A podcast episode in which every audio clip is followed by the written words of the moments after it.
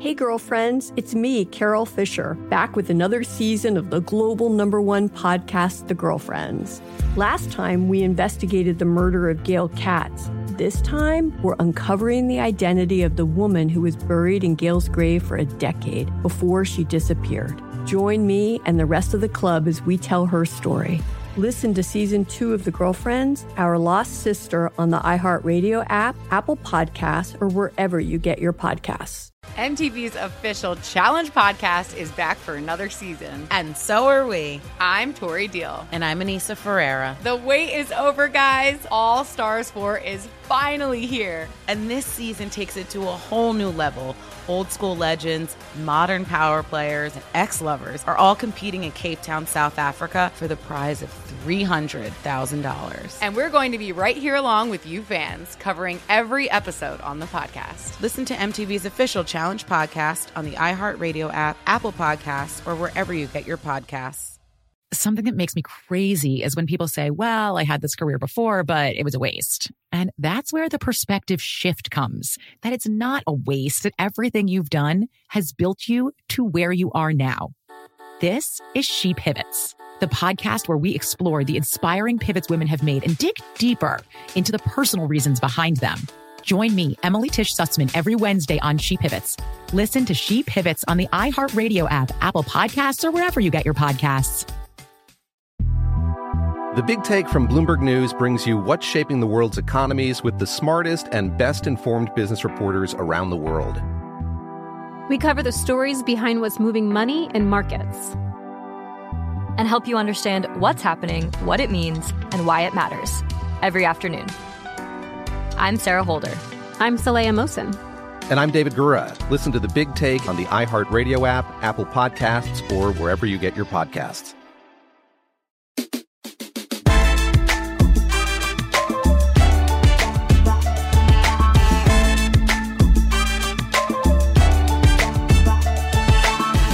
Celeb daughters. So Blue Ivy, people were really praising during the Beyonce concert. And it was terrible because when it first started, when the tour first started, people were actually making fun of Blue Ivy singing, an 11-year-old. And it really, really bothered me.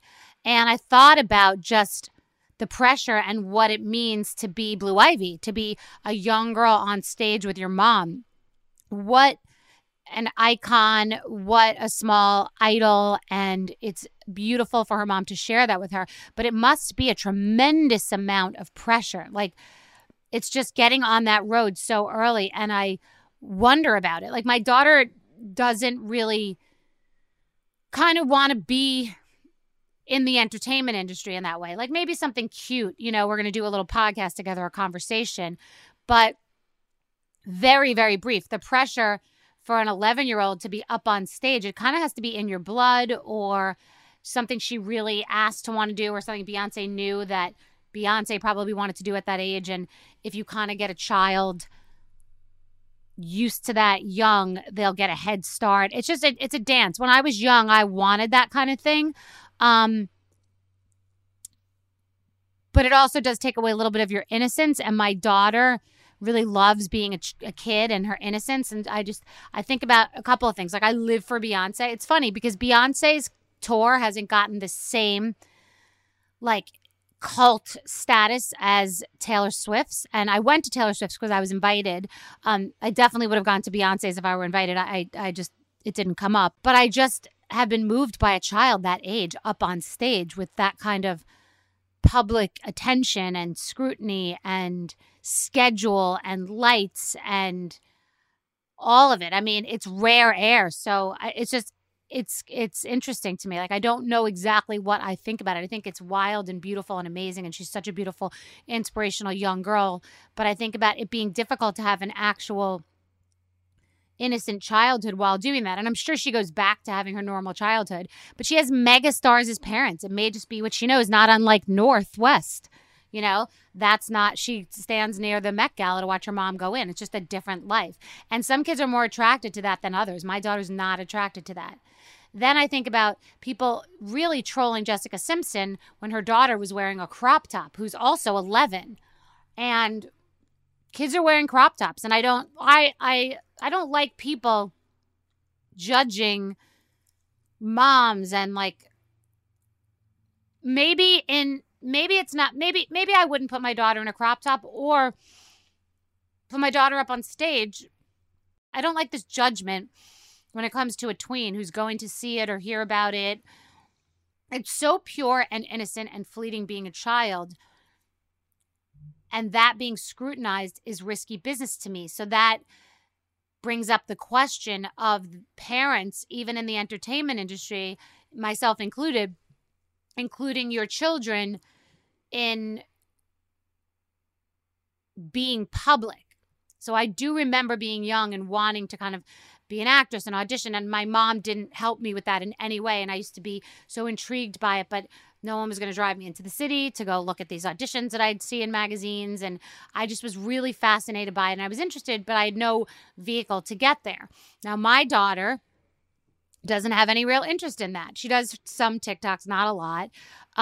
She does some fun, cute beauty reviews because she's seen me do them, and she does them on her own. I certainly don't say to her, you should sit down and do some beauty reviews.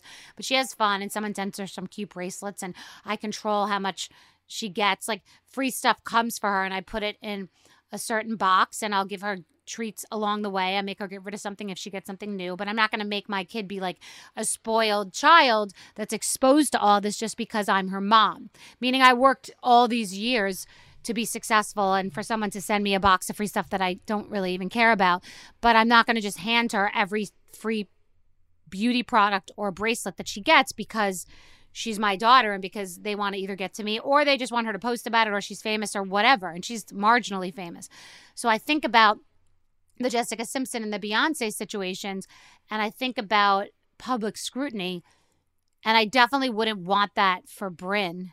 Somebody said to Bryn in her comments, oh, tell your mom to stop talking about this stuff, because it was like about the Raquel stuff, and other mama bears came in and said, like, get out of there. She's a 13-year-old kid. Do not be commenting in her, you know, as an adult to a child on these matters. Someone else wanted her to reach out to them because they wanted to send her something. So, like, I've got my mom army that's in there helping me be the mama cub and swat away weirdos. But when you put your child up on stage for millions to see, does that mean that they're open to a different level of speculation, scrutiny, and just being a public figure? It's the same thing, I guess, as putting your kid as a child actor. It's just the Beyonce stage. Someone said to me recently, Charlemagne said on his podcast that Beyonce can't go to certain restaurants because it will cause a riot. So now her daughter is like of that level fame by association. So are these kids ready for that?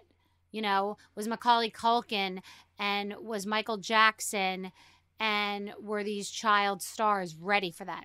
It's just something to think about. I just was moved by watching Blue Ivy performing on a stage.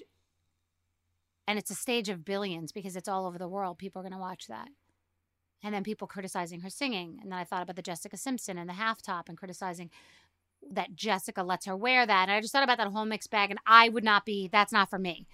Like, I'll dip my toe and let Bryn have a little bit of public forward-facing stuff and some TikToks and things with me, but like that, there's a line. I just think being young is so fleeting, so precious, so pure, so short, and I want her to have a childhood, like a pure kid childhood. And once you break that seal and once you open that, like Justin Bieber did not have a normal childhood. He was uber famous as a kid, and you can't put that toothpaste back in the tube. You can't, once you open Pandora's box, you can't close it back up. So fame is an interesting, tricky thing. And as adults, we have a difficult time handling it. We can't handle it for kids. So they've got to now handle it, and it's just an additional thing that happens on reality TV too. Look at the kids on Jersey Housewives or Kim and Croy. Like, people, Kim Zolciak's daughters, they're older now, but the reason people feel so comfortable criticizing them about their hair or their filters or their handbags is because they walked into this fame young and they've just been known for all this time. So it's definitely something on the Housewives. I don't think that Gigi and Bella would be as big as they are if they weren't Yolanda's kids on the Housewives. Lisa Rinna's kids too. they're models and they started out young. So just something to think about for me. Hey, girlfriends, it's me, Carol Fisher, back with another season of the global #1 podcast, The Girlfriends. Last time, we investigated the murder of Gail Katz. This time, we're uncovering the identity of the woman who was buried in Gail's grave for a decade before she disappeared. Join me and the rest of the club as we tell her story. Listen to Season 2 of The Girlfriends, Our Lost Sister on the iHeartRadio app, Apple Podcasts, or wherever you get your podcasts. MTV's official Challenge podcast is back for another season. And so are we. I'm Tori Deal. And I'm Anissa Ferreira. The wait is over, guys. All Stars 4 is finally here. And this season takes it to a whole new level. Old school legends, modern power players, and ex-lovers are all competing in Cape Town, South Africa for the prize of $300,000. And we're going to be right here along with you fans, covering every episode on the podcast. Listen to MTV's official Challenge podcast on the iHeartRadio app, Apple Podcasts, or wherever you get your podcasts. Something that makes me crazy is when people say, well, I had this career before, but it was a waste. And that's where the perspective shift comes, that it's not a waste, that everything you've done has built you to where you are now. This is She Pivots, the podcast where we explore the inspiring pivots women have made and dig deeper into the personal reasons behind them. Join me, Emily Tisch Sussman, every Wednesday on She Pivots. Listen to She Pivots on the iHeartRadio app, Apple Podcasts, or wherever you get your podcasts. The Big Take from Bloomberg News brings you what's shaping the world's economies with the smartest and best-informed business reporters around the world. We cover the stories behind what's moving money and markets and help you understand what's happening, what it means, and why it matters every afternoon. I'm Sarah Holder. I'm Saleha Mohsin. And I'm David Gura. Listen to The Big Take on the iHeartRadio app, Apple Podcasts, or wherever you get your podcasts.